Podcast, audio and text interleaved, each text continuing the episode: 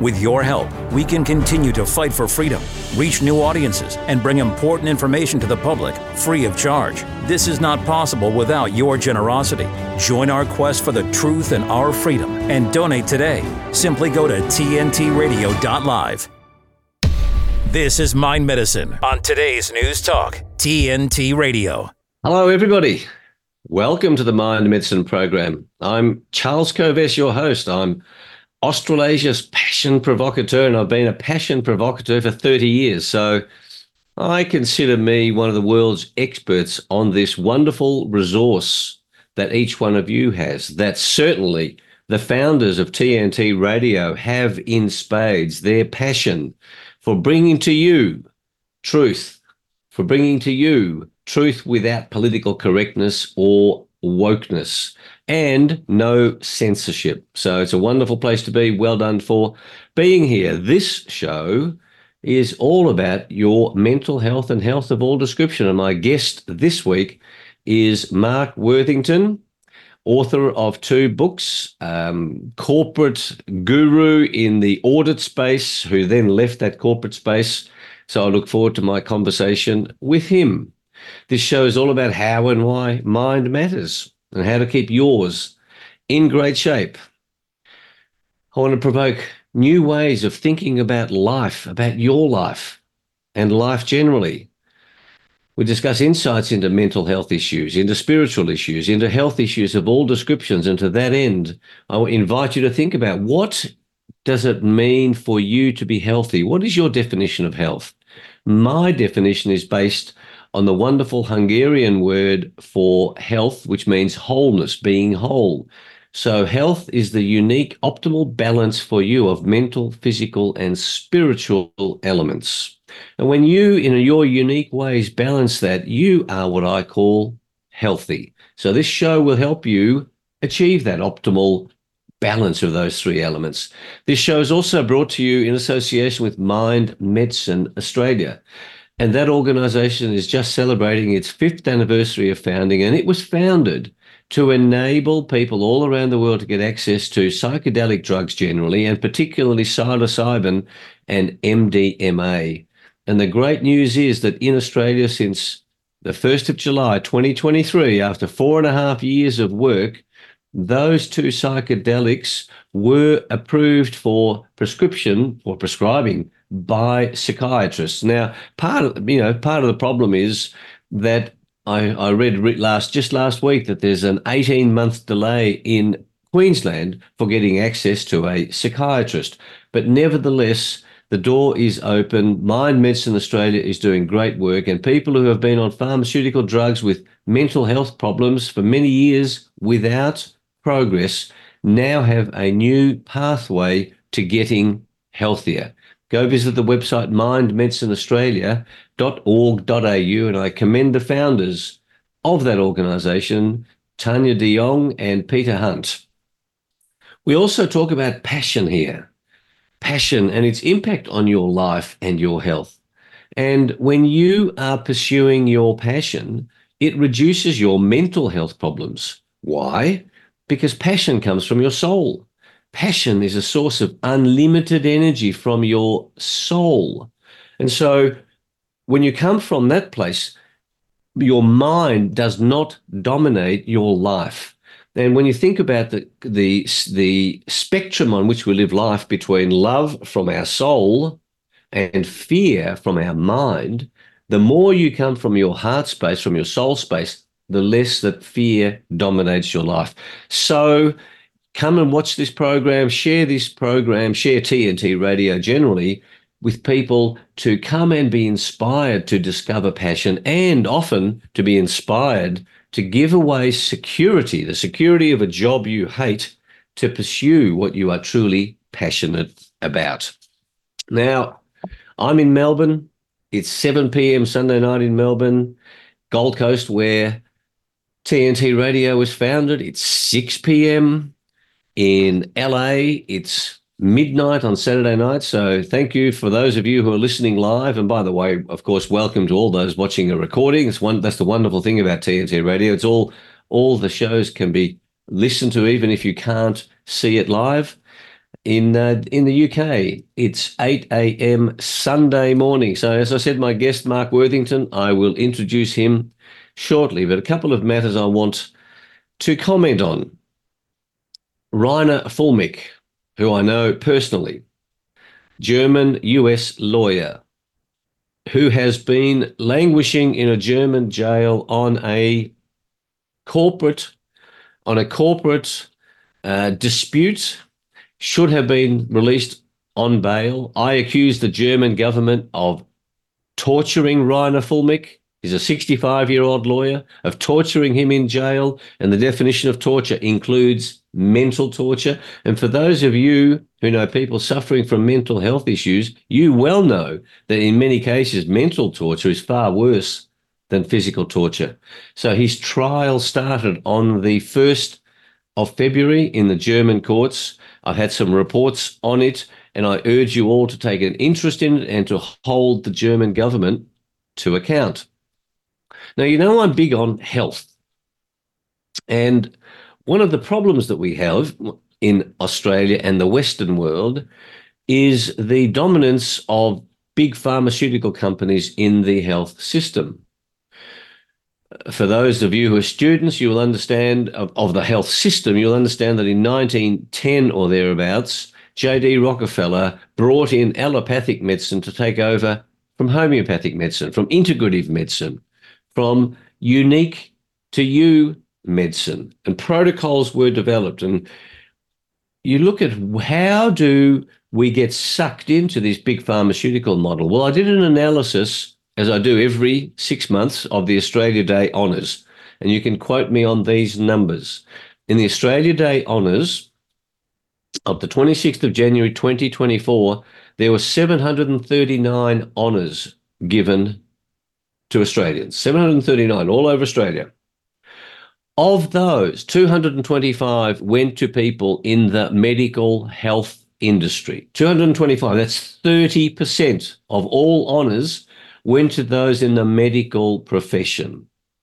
And as a percentage of the adult population, the health professionals comprise less than 5%. In fact, they comprise 4.7% of the adult population, and they got 30% of the awards.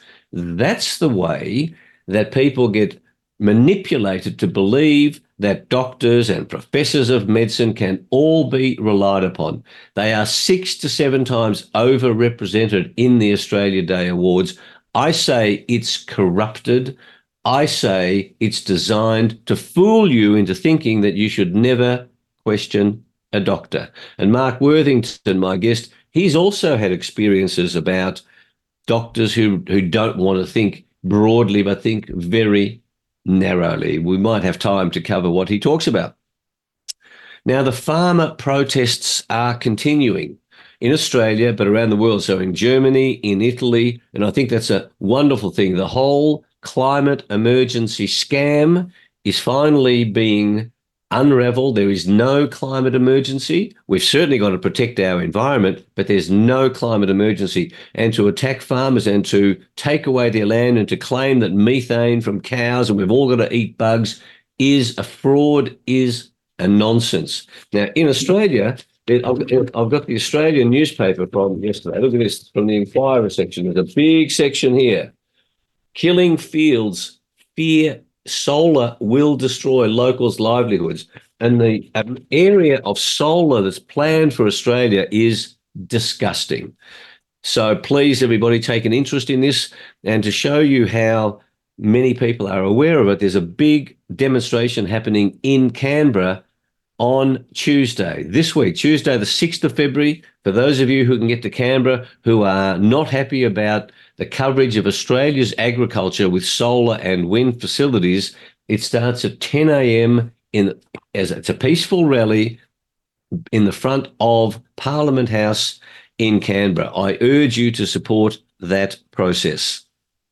The other thing I want to mention on this question of of development, of protecting the environment, that's a good thing, but also on the front page of the Australian on Friday, and and I've been observing things very carefully. Green activism, legal challenges threaten $10 billion in gas projects. We've had the Environmental Defenders Office, funded by the federal government, claiming that the spirit of whales, Aboriginals are claiming this, one Aboriginal, in fact, is stopping a multi billion dollar offshore gas development because the spirit of the whales will be distressed. This is fraud writ large. The problem is there are judges who are playing along with this fraud. I call fraud, I call activist judges, I call on our legal system to properly apply the law. Okay, that relates then to the principle that the science is never settled. Everybody, when someone says to you the science is settled, you know they're fraudulent. The science is never settled in any field. And I urge you, and TNT Radio has been founded on the principle of free thought, free speech, truth.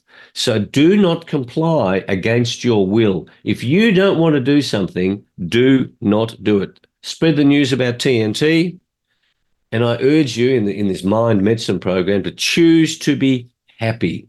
Don't wait for circumstances to be perfect. You can be happy in the midst of handling the problems because everyone has problems. And you, I'm sure you all know people who have problems and yet are happy. It can be done. You don't have to wait for the absence of problems. And Mark Worthington, he's written a book called Where Your Happiness Hides. So I'm sure he'll be able to unpack some of, or we'll be able to debate those thoughts that I have about being happy in the midst of problems. Choose the TNT News. Contact me by email, charles at kovess.com. If you have any questions in the chat while we're live, please, you're most welcome to put them in. And you can have a look at my weekly Charles Kovess show, which is available on Rumble, on YouTube, so, Mark Worthington, let me tell you about Mark. I have known Mark for many years, and his personal background is that he is now single, five adult children. Unlike me, see, he's only been married twice, but I've been married successfully three times.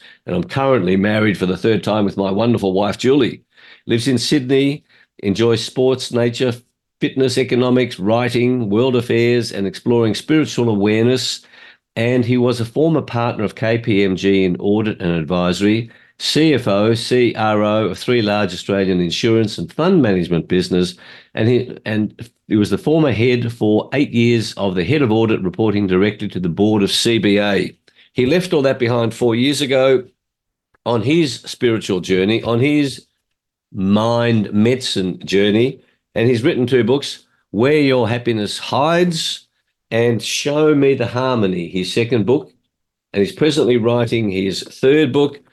And Mark, welcome to the program. And we've got five of these to give away. You can have your choice. If you send an email to me or put it in the chat with your will, Mark will happily autograph it and send it to you. Mark, welcome to the program.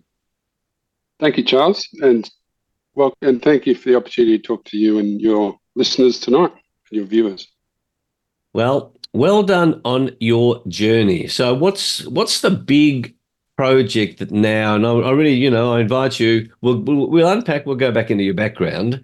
But what's your well? In fact, I'll read it out to you. And I'd love you, you to explain a little bit more. You know, what you now want to do. What you now want to do is to let corp big corporations and leaders and individuals dive into their spirituality. Can you tell us why and what that means? Well, I think in my life I went through a whole lot of highs and lows. My life was a roller coaster. And in my early 50s, I had some really, you know, heartbreaking times. And I, I turned to face my pain. I'd had enough of failure, or what do you want to call failure. And so I turned to face that pain. And at that very point in my life, a whole lot of things started opening up for me, which were beyond what I, I current what I understood at that time. So I I had a whole lot of metaphysical experiences which I couldn't explain. And as I've got delved deeper and deeper into that over the last nine years, um, it's been a wonderful journey for me in terms of finding my own soul, my own heart. And who I really, really am, what I am, not not just what I thought I was. And I was living a life that was a bit of a lie. And some listeners may align with this, where they they realize that they're living the life that others expected of them and they weren't necessarily choosing that life. They were in a sense, but they, they weren't, I wasn't really. I was I was being what my parents thought I should be, what others thought I should be, what I saw on TV. Uh, and I really didn't know the truth of me. And this very deep journey that I've been through now for nine years and the experiences I had, they shook they shook me into a place of going, I've got to understand this because there's a whole lot of really amazing things happening to me, through me, around me.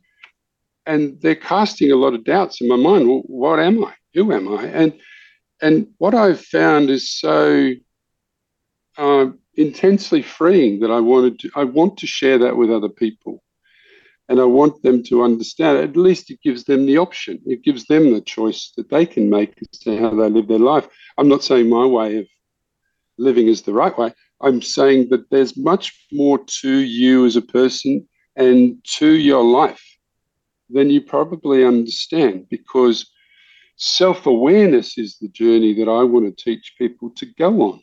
And part of that self awareness journey is interacting almost every minute of the day with the universe. It's teaching me things, it's showing me things, and it's um, showing me things about myself. I didn't understand that till I was 53. Um, yeah, 53. Hey, 53 years. Well, some, you know, well, of course, the question is how long we're meant to live. Um, we're going to come back to that as to how, why that realization took, you know, took that much in time. We've got to go to a break, and it's wonderful to have you all here.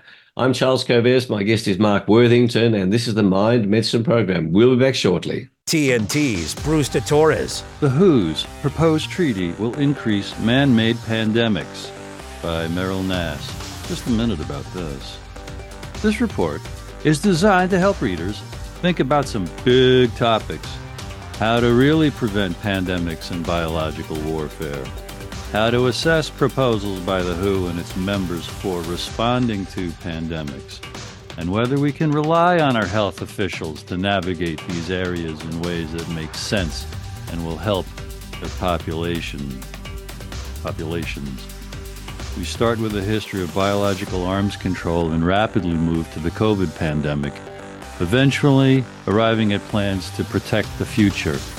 She didn't put protect in quotes, but I just did verbally. World Stage and Bruce de Torres on today's News Talk, TNT. A better business tip from TNT Radio. News Talk radio listeners are some of the most active and involved listeners of any format. TNT radio listeners rely on TNT Radio often as their primary source of information. They trust TNT Radio and are highly engaged with the content. If you'd like more information about advertising on TNT Radio, simply fill out your details on our contact page and we'll be in touch. To find out more, go to tntradio.live. The conversation continues. I don't believe it, and I think that's a terrible position that I am in, that I don't trust my government. This is today's News Talk Radio, TNT. Welcome back to the program. My guest is Mark Worthington, author, coach like me. I'm an executive coach. And he, we were saying before the break that it took him 53 years to awaken. Mark, what's the What's the difference between the transformed Mark Worthington and who you used to be? And by the way, very successful in the corporate world and, you know, earning lots of money. What's the difference between the current Mark and the pre transformation Mark? The, the big difference is I understand myself and I know what I am and who I am. And when I say what, when people say, Do you know yourself? The natural inclination is to think, Yes, of course I do. I know myself. Who, who wouldn't know themselves? But when I talk about the self, the self is the soul, and the self is my connection to the universe. And what I realized up until the year 53 of my life I simply didn't know who I was. I didn't actually know what I believed in. And you were actually the first person in my life who ever asked me that question. What do you believe in, Mark? And I remember sitting there And my response was, I have no idea. Because I was like a robot going through a remote control process of being what I thought I should be. And then when I hit this bad period in my life, but also this metaphysical metaphysical explosion that happened in my life, I started to realize that I had to face things. I had to take responsibility for my life. Things had gone wrong. I could blame other people, other events, things that occurred. But I realized I was getting what I needed. And therefore, I needed to face that pain and take responsibility for it. And that's when I started to delve into the truth of me. What did I really believe? You know, when my divorce came and went, I realized there'd been a whole lot of things said about me by my ex wife. And, and I actually didn't ignore those. I faced those and went, you know what? A lot of those are true. And why do I believe those? And then I found the pattern that I was what I was brought up to be. I, I didn't consciously choose my life. I chose to be what I was expected to be. And then I found I've literally gone through probably four, 5,000 beliefs over the last nine years that were limiting my life. And, and the reason I wrote that first book was it contains what I think are the top 22 beliefs. But I found hundreds, and I found in myself thousands. Um, and once I started to face those beliefs and change them my life changed with that process. And I became happier, more relaxed, and actually things started to turn out because, you know, as Albert Einstein's credited as saying, your awareness is, you know, it caps or determines your level of success. It determines what you're capable of. If you don't, if you're not aware of something, if you're not aware there's a bus coming, it might knock you over. So I, that was me stepping in front of the bus time and time again until I realized well, actually, I'm causing this. So I'm going to take responsibility for it. That's the big difference in me now. So what would happen? So you were the you were the head of audit at the Commonwealth Bank, and the banks just now this week there's been a celebration, if you like, or a commemoration of the Hayne Royal Commission. And just for those, it's interesting. I've known Ken Hayne since the 70s when when I was practicing as a lawyer. I was a I was a lawyer at the biggest law firm in Australia at the time, and then I became head of commercial law in due course of the 10th biggest law firm in Australia. And Ken Hayne, I've known personally. And so the banks came out very badly in the Hayne Royal Commission. So, Mark, looking at the banking sector, well, don't don't go so much to the accounting sector because you've you've left that left that a little bit behind. But what would it be like? Would it would banks what, what would it be like working in banks if more people were like you, or if leaders of the teams in those banks understood what you're sharing with us? What's your vision of the type of workplace? Because the view that's often said is big, big bank leaders go, "Oh no, we just got to be hard and got to drive these people," and you're you've got a different message for corporate leaders.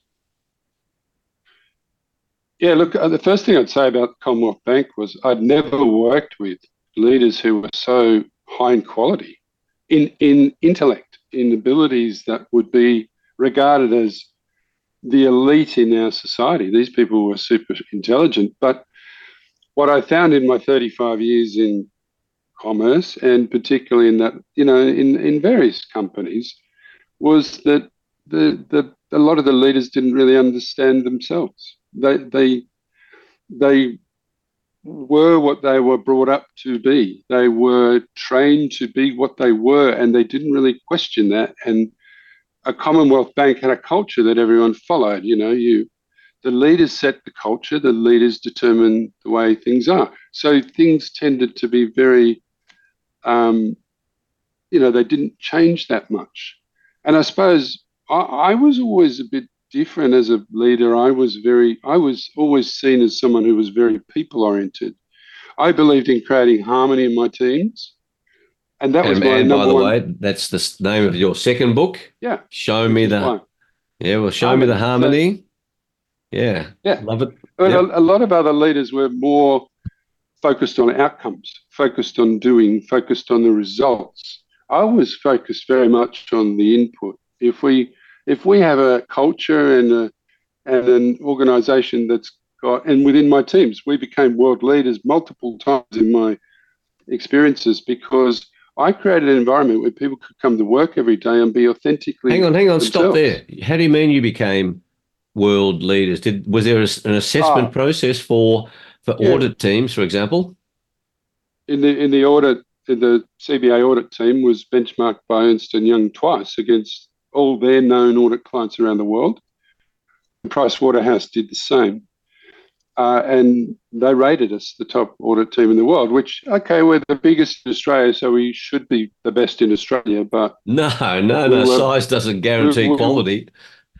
well, we had a lot more money perhaps, but um, the the overseas banks were huge with big audit teams, and in the end, they were looking at us for you know, for advice and how to how to. And we Okay, did so- some. So, so that's a big thank you. That's a big credit to you. You know that you won this award. I didn't, I didn't want to interrupt your flow. So you focused on inputs, not outcomes. I focused on providing the environment where people could walk in that door every day and be uniquely themselves. And they could get on with each other. They knew they could trust me and the other leaders. I'm not saying it was perfect, but we created an open atmosphere where there was communication and and care. Care is a big word here, which I think a lot of people in the big corporate worlds would not say exists in the cultures they're in. And I still interact with people who are still in these cultures. And they they all say to me, you know, these places are harsh. We we still don't know whether we're going to have a job next week, next month. And, and that's happened to me. Um, because the loyalty needs to run both ways and and sometimes it does not. Um, and that's because it is incentivized to get results. Results matter. Uh, it's short term thinking, and I didn't find I worked with too many leaders. There were, as I said, the IQ was exceptional. Their EQ was not something that was necessarily valued as highly. When, and you remember when I maybe was at one of my other my, my other businesses, whenever these they did these disc reviews or whatever they call them, I was always on the opposite side of the disc to everyone else, and everyone look at me and go, "Oh, you're a bit," and I felt bad about this. I'm a bit strange, but in the end, it, it, you know, I was rated very highly from a leadership perspective, and it just seemed to be largely natural in me to be low ego in the office, not necessarily at home, but you were a big part of this. You, you actually helped me develop myself, but um, I think I was, you know, pretty low ego when it came to my business involvement. I cared about people. People mattered to me more than almost I mattered to myself. I love it. The the care the care factor is pretty pretty powerful, and, and thank you for that acknowledgement. I did work, dear viewers and listeners, with Mark over the journey, and we talked a lot about passion and and beliefs. And you know, the care factor that Mark is talking about is not the other type of care factor, C A R E. Mark, remember what that stands for? Cover ass, retain employment. Just- you see the the total the total antithesis of taking responsibility because in these big enterprises and you know you you say you've learned to take responsibility what happens to people in most companies who are willing to take responsibility you know d- do they get rewarded for taking responsibility or do they get thrown out of the place Oh, look, a lot of people who the organisation will identify those that are prepared to take responsibility, and they're the ones that often get loaded up with the work, and and so they'll end up burning out. Um, you know, you can get at these big organisations where you get people who've been there a long time; they become somewhat institutionalised. They don't want to take responsibility for the team collectively.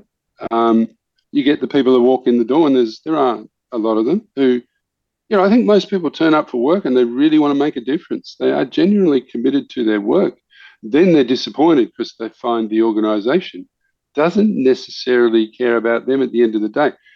There's a lot of talk about values, there's a lot of talk about balancing things. But at the end of the day, if the profits don't meet the expectations, that is the holy decision. people end up suffering as a result of that often. Yeah, There's, it's very it is it is a big big burden that we pay in tossing people out unthinkingly because many times their performance is a function of the poor leadership that you've been talking about. And and many people it's, it's like medicine as i said at the top of the show. Treating everybody the same is madness. And so as a leader then how do you cope with that? And, and kevin sheedy in australian rules football many many football coaches in their journey have realized that you cannot treat all players on your team the same way. So mark how then you know do you how did how did you as a leader talking about your practical experience deal with this problem of big organizations having rules and then treating people in the way that they needed to be treated because of their unique needs and each one of us has them what was your answer to that dilemma uh, I was able to create an island, I think, within these big organizations where I created the culture I wanted. Uh, and I protected my people from the culture that was outside that environment. Well, I think one of the big things I did was I always saw a disruption or an issue or a problem as an opportunity for us to grow, to come back to a place of being better. So if something went wrong, you know, in, in a lot of these organizations, when something goes wrong, you end up in this blame game. Everyone's in shock. There's a blame going going on. People get worked to death to try and fix it, but the ultimate goal is to get rid of the problem. I always took the view that if there was a problem, then we should see that. People used to say to me, "Why do you get so excited when things go wrong? You're crazy." And I used to say, "Well, I love this because we learn from this, and we actually." I want to come out of this as a better team, not and with no blame. There's no intention to sack anyone. Um, there's an intention to learn from this. So I'm big on learning. I'm big on, and this is what I've done in my personal life, which is why I wrote that first book.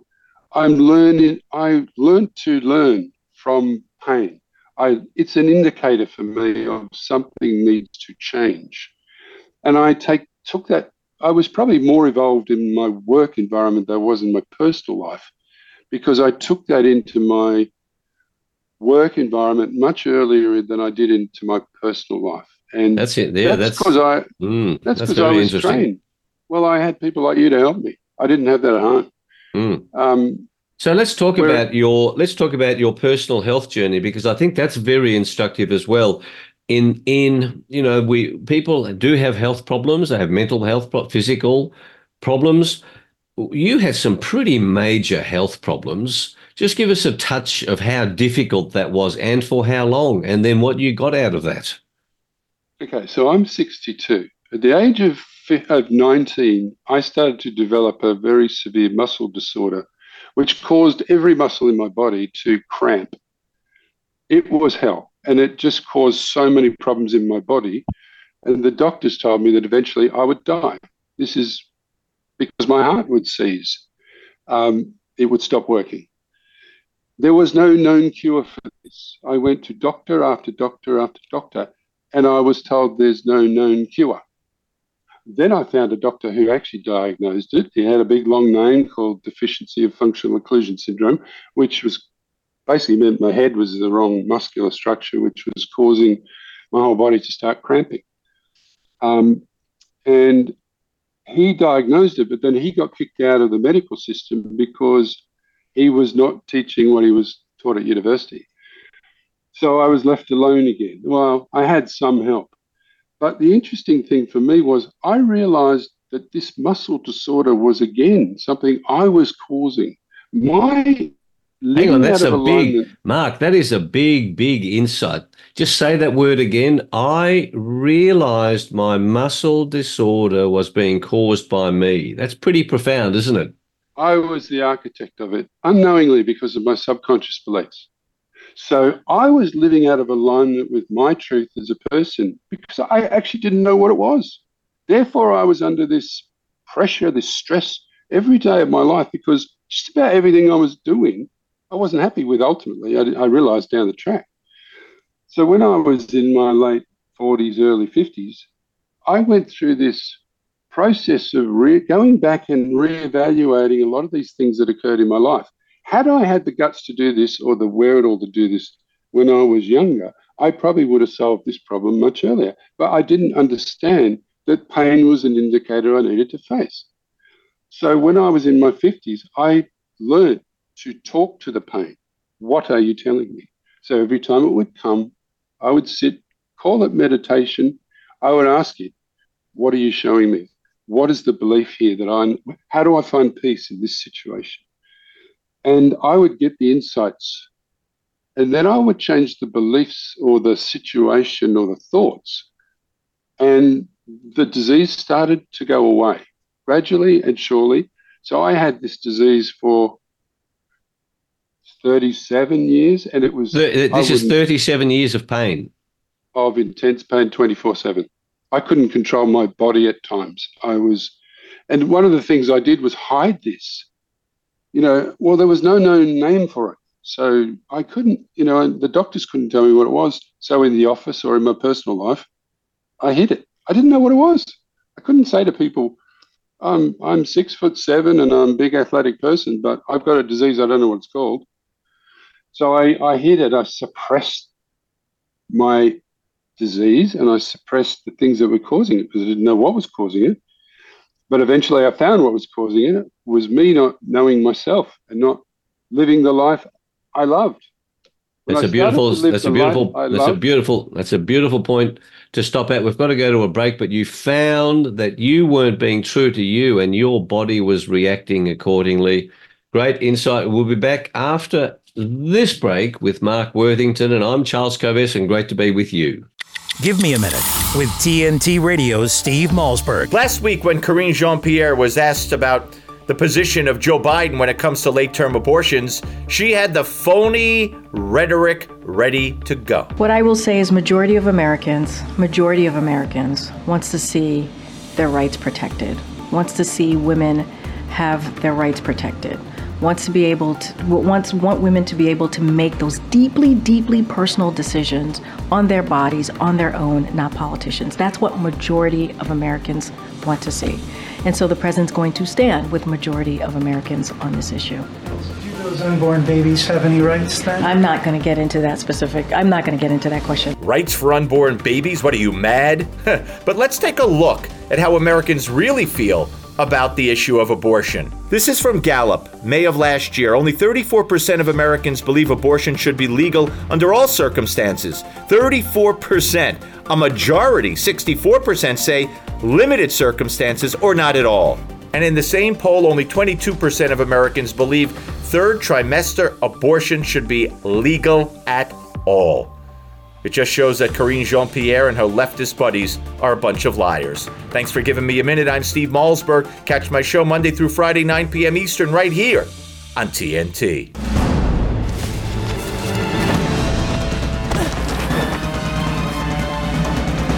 Even the mighty might not see it coming.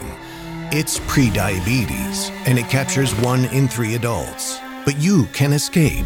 Take the one minute prediabetes risk test to know where you stand and prevent or delay type 2 diabetes.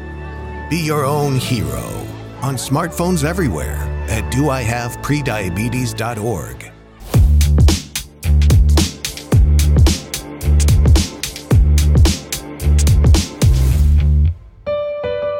exploring solutions to the mental health crisis. This is Mind Medicine on today's News Talk, TNT Radio. Welcome back to the program. My guest is Mark Worthington, coach, transformational coach, author, former bank auditor, and Mark is an author of two books. Mark, what what are you going to what are you offering to our viewers and listeners with your books? I was offering the the first five viewers to write in could have whichever version they want. So the first one, and the blue the, the blue book is um, the first one I wrote, which is about finding your own personal happiness, understanding yourself, because what blocks you finding yourself is your mind. Your mind tells you all these things that aren't true, and unless you actually look at the conditioned beliefs that you have, many of which you inherited in your life, then you you're not clean in a sense. You're not you're not true to who you are. And you know, I it's interesting. Um, if you if you say, how did I learn to be like this? You know, for the last nine years, the greatest thing I've done is unlearn. Mm. I have learnt what I'm not by virtue of cleaning my belief structures. I've learnt what I'm not because what I thought I was was causing me a lot of pain because it was a falsehood. So I've gone through release, releasing my poor beliefs. And it's a wonderful example, isn't it, of the link between your thoughts, which were false, caused physical pain with your muscles. Yeah. Yeah, no. So I, I've been unlearning who I thought I was. it's just And, been- and, the sec- and the second book? The second book is my view on consciousness. You know, as I said before, I think a lot of corporates have a culture that people do not enjoy. They suffer within it. They do it because they have a mortgage, they have to pay it, but they actually can't wait for the weekends or, you know, the, the holidays to get away because they don't, even though they might like their job, they don't love it and they don't love being there. So I've, you know, I, I've written a book that will help more the up and coming leaders who are about to embark on a new world. I think the younger generation, particularly, are looking for leaders with a heart. They're looking for leaders who uh, can create a dynamic environment for them to work in, one that they can enjoy and be uniquely themselves in, but one that also has a unity or a harmony within it that people can express themselves within. Um, and the team can go beyond because people are it's the old adage about you know you can a good team will always be a good group of individuals so you know I, what i've done is written the book from my experience and others would have different perspectives on what the leaders of the future that that the younger people are looking for or the people in the workforce are looking for the the more mature successful leaders you know for a lot of them they're moving towards retirement they're not looking to change now. They, they've been the elite and they've done well. Um, and I'm trying to change anybody. I'm just trying to offer a different perspective on what leadership can be if a leader understands themselves. If they're the robot acting out what they've seen before or what their ego tells them they need to do to make money or be the king, you know, that, that's how they'll they'll behave in that way that they're unconsciously behaving. The conscious leader has has a whole lot of advantages over the unconscious leader. They can choose how they behave with people, and they understand through their intuition what their outcomes are going to be from behaving in that more positive way. So then unpack for us this crucial problem of leadership in big corporations because they're so focused on outcomes, because they're so focused on results, because we made a promise to the stock exchange if we're a listed entity that these are going to be our numbers and if we don't achieve those numbers then then the leaders get hauled over the coals how what has been your journey in terms of handling the fear because as i said at the top of the show you know the mind medicine program the more passion you have the more you come from your heart space from your soul your spirit the less fear dominates. So, what's been your journey in handling the fears as you've gone along? In the fear of, particularly the fear of failure, the fear of embarrassment, the fear of rejection. Well, as you know, in the early stages of my career, I wasn't great at it. Um, as things progressed, as I started to know myself, and I dispelled a lot of my own personal fears. Because if I'm turning up to the office thinking, oh, it's all about my money, or all about my income, or all about my status or my title, as I dispelled those objectives in my career, in my life, in my personage, um, I took on a different persona, and I think I I simply became less fearful of life. And even now, and I've been out of that world for four plus years. I'm even more evolved now than I was back then. You know, I, have I it, this is a never-ending journey of evolution. As you begin, as you start this journey of interacting with your soul, your universe, you, you constantly question your belief structures and what they are leading you to behave like. As you become more aware, so your fears diminish. Um, and your needs diminish. You know, there's a good line. Everybody, everybody, please note when you become more aware, your fears diminish. I just wanted to underline that statement. It's a very profound principle. So keep so keep going. Sorry to well, interrupt, but I just wanted to make you, sure that people got that. You told me about passion, um, and passion comes from the soul. When, when you actually delve into your soul, your soul has no fear. If you connect to it, you actually lose all your fears they don't they don't exist anymore. They actually don't.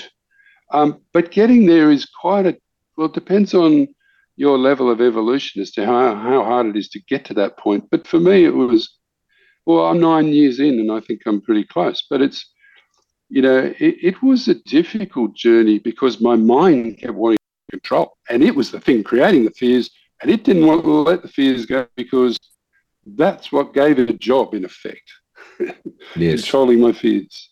So as yes. I became closer to the soul, and this is what is probably my third book is about is there are three different states. You can live completely from your mind, which is a lot of people's place, or you can be on that spiritual journey where you live in your mind, but at the same time you understand the soul and you interact with it sometimes you might go into meditation and you feel stuff. And that's where most spiritual people are. But what is not understood very widely is that you can become your soul 24 7, 365 days of the year. That's a very advanced place to be, but it can be done. And once you get there, you can dispel fears completely and you mm. become pure love as a person. And that doesn't mean anyone walks on you because the soul has its own, it's very centered.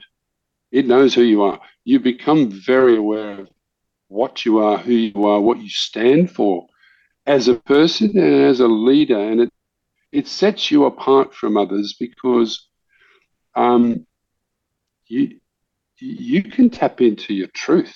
That's the big word. You become it, it, that's right. That, that word, that word, truth. That's what TNT radio is about. But you're now, you're now sound like you're talking about integrity. Yeah. You, you because if you don't, if you don't know yourself, how can you act with integrity? That's right.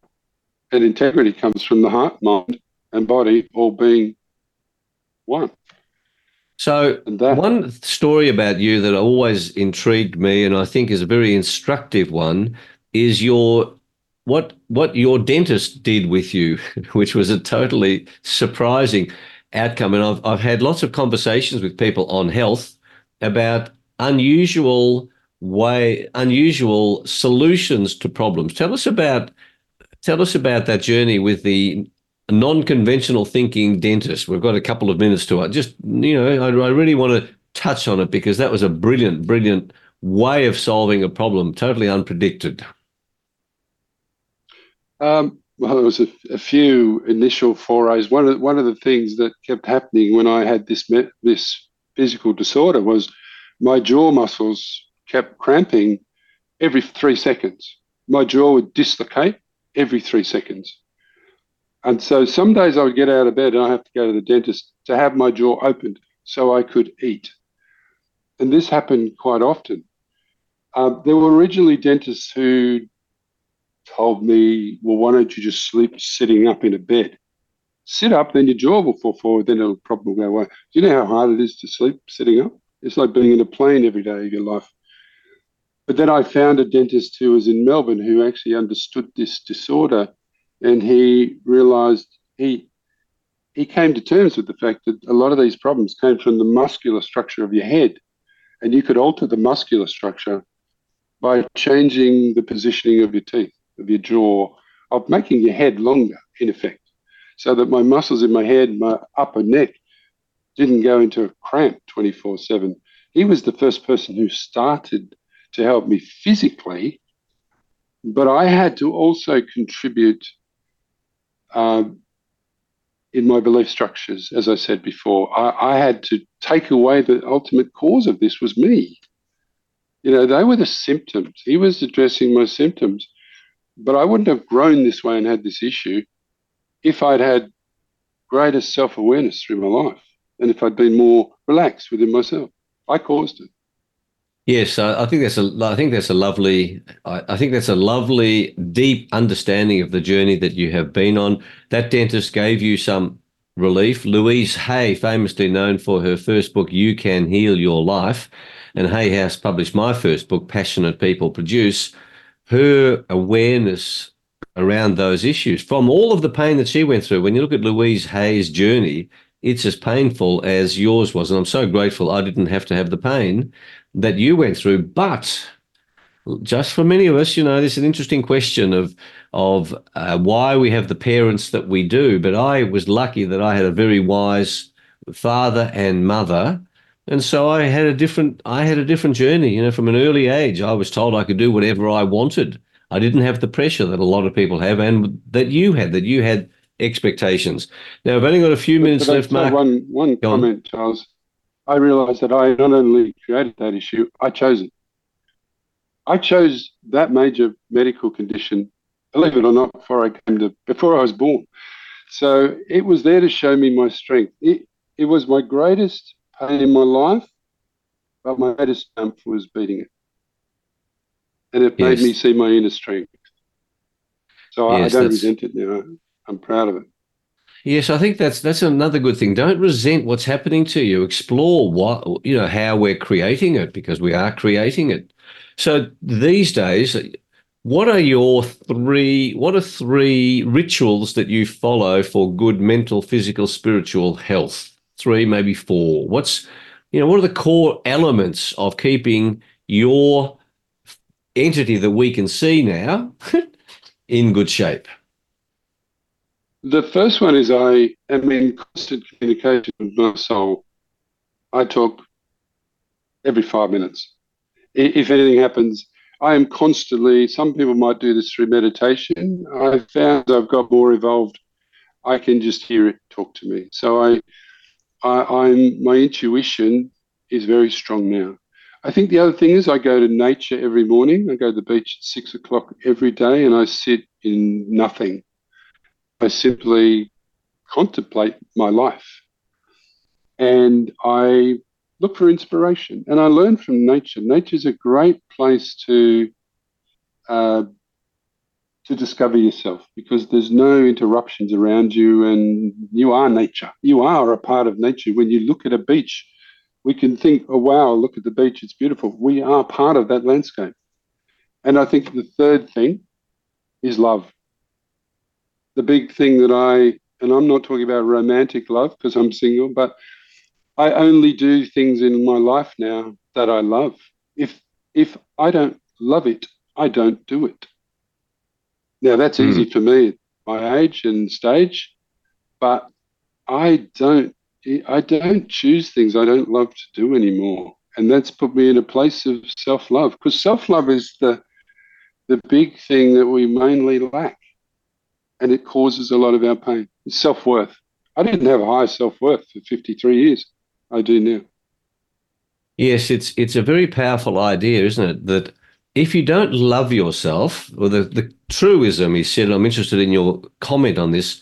If you don't love yourself, then you can't believe that someone would love you. And therefore, despite people wanting to love you, you reject them because of that of that uh, conflict with your own belief. What what's your view on that? If you don't believe in self love, then ultimately you believe in the concept of separation. You believe mm. in the separation from God. You believe in the separation from nature. You believe in the separation from other people. My life was a train wreck with relationships falling apart. Why? Because deep down in myself, I had a belief in not unity consciousness. I had a belief in separation. Yes. And therefore, I again was causing all these problems. And it, and it was because I was separate within myself. I wasn't connected to my own heart. Therefore, I was separate. Therefore, my inner reality became my outer reality, and I was causing it. See how I had to take responsibility for everything.